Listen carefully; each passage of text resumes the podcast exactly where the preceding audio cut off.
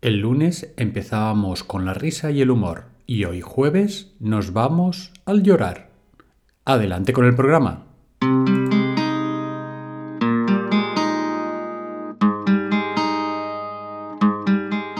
Estáis escuchando el podcast de Psicología, Comunicación y Crecimiento Personal de Joan Contreras. Bienvenidos.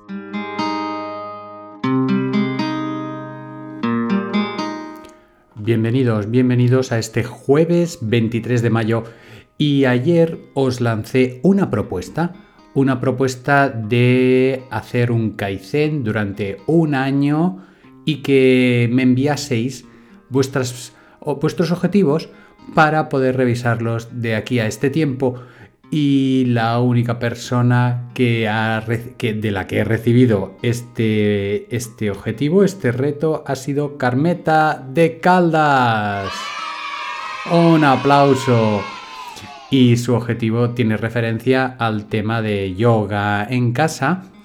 Y desde aquí te animo, te animamos a que lo lleves a cabo para aplicar el Kaizen, acuérdate, Carmeta, que tiene que ser un objetivo muy, muy, muy pequeño. Es decir, en vez de hacer 5 minutos de yoga, hacer, plantearte un minuto de yoga al día. Os animo a que os planteéis micro objetivos de este tipo.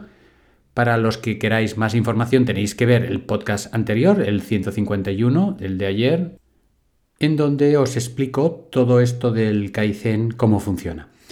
Para el programa de hoy, para el programa de hoy, mira, he pensado en hacerle un encargo al poeta y que nos haga una historia del llorar. Fíjate qué curioso, ¿no? Historia del llorar desde los inicios hasta el final. Vamos a ver qué nos explica.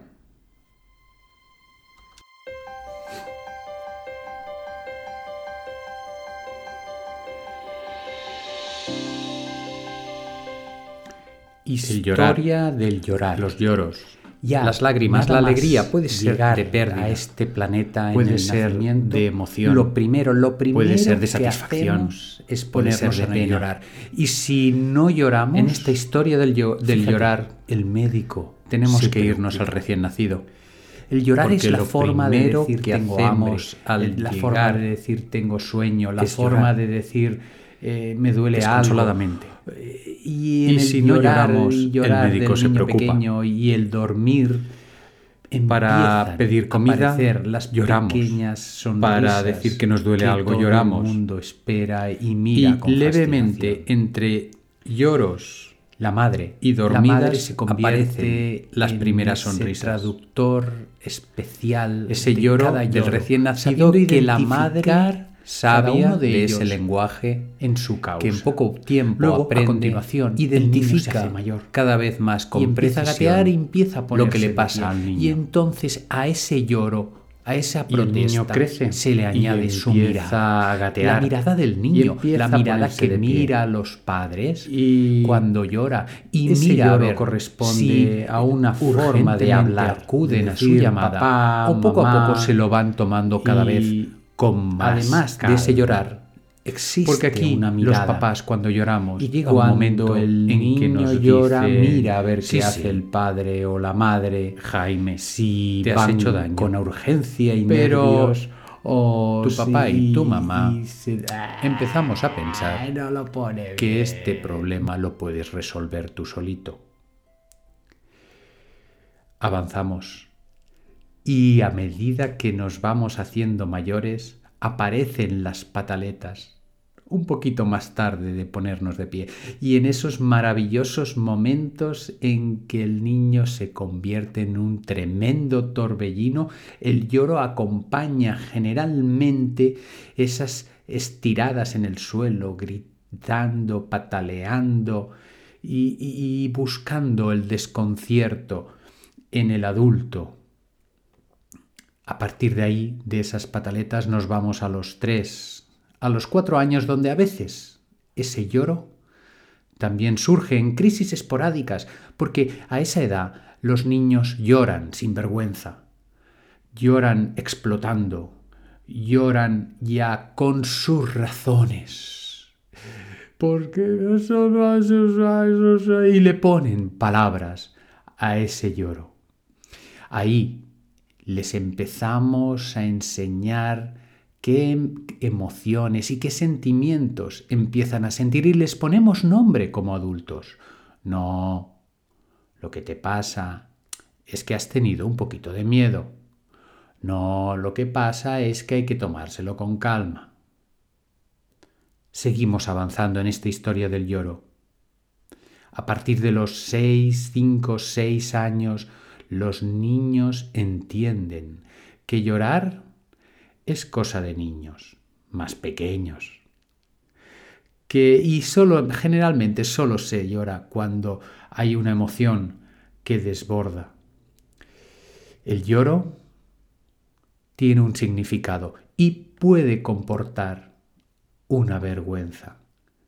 Y empezamos a sentir desde dentro las emociones solapadas como si fuera una lasaña. Y nos encontramos con dos dolores, el dolor de habernos hecho daño y el dolor de la vergüenza, de que me vean llorando. Y de ahí pasamos a los ocho o a los nueve años, que además de esas capas que se van añadiendo en cada emoción por esas lágrimas, encontramos lo que piensen, lo que dirán los demás si me ven llorando. Y ahí entramos en los primeros pensamientos internos que vivimos y que los adultos estamos ya acostumbrados. De los 8 a los 9 años nos vamos a los adolescentes, que como buenos adolescentes fácilmente se van a los extremos. Habrá adolescentes que llegan y, lloran porque a, fulanito o a fulanita le ha pasado algo y es algo horroroso y habrá adolescentes que no lloren nunca porque resulta que eh, no está bien visto y nos tenemos que aguantar las lágrimas. Y de aquí nos vamos a los adultos, los adultos que, que nos reservamos esas lágrimas para momentos especiales, como por ejemplo cuando vemos nuestra película favorita, nostálgica y triste, o en esos momentos en que todos los con tertulios ves que se aguantan las lágrimas y alguno explota en sollozos ante la visión de las imágenes. Lágrimas y lloros que surgen ante la pérdida de un ser querido, en donde te planteas en ese pensamiento interno que nació hace muchos años el por qué, el, el cuándo, el, el qué y la filosofía de las cosas y de la vida. Esas lágrimas que también surgen cuando en el extremo opuesto empiezas a reír y empiezas a troncharte de la risa de forma que las lágrimas surgen y ya lloras y ríes a la vez, destornillándote todo el cuerpo esos lloros que nos acompañan durante toda la vida desde recién nacidos hasta cuando morimos. Ay, cómo me gustaría, cómo me gustaría morirme riéndome entre lágrimas, tronchándome de la risa y sintiendo la alegría por haber vivido.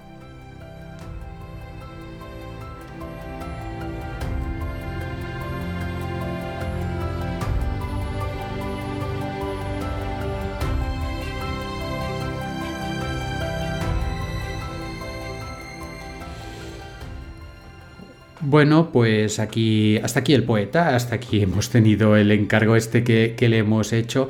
Vosotros también, si queréis, podemos hacerle, podéis hacerle encargos y, comentar temas que, que, queráis que hable el poeta o que salgan aquí en el podcast. Espero que, que os haya gustado, espero vuestras sugerencias, espero vuestros retos tipo Kaizen, a ver si alguien más se anima, aparte de, Carmeta, os animo a hacerlo. Funciona, ya os digo yo que funciona. En el podcast del día anterior ya os comenté que, fue así conmigo en el tema del inglés. Y, y, nada más, y compartirlo el programa si os ha gustado. Y vamos ya por la reflexión del día. Inspiramos, tomamos aire.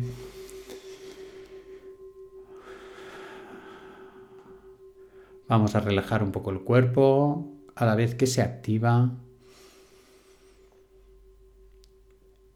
Y vamos a pedir un jueves maravilloso. Volvemos a llenarnos de oxígeno y expulsamos el aire lentamente. Y nos vemos en el próximo programa. Hasta luego.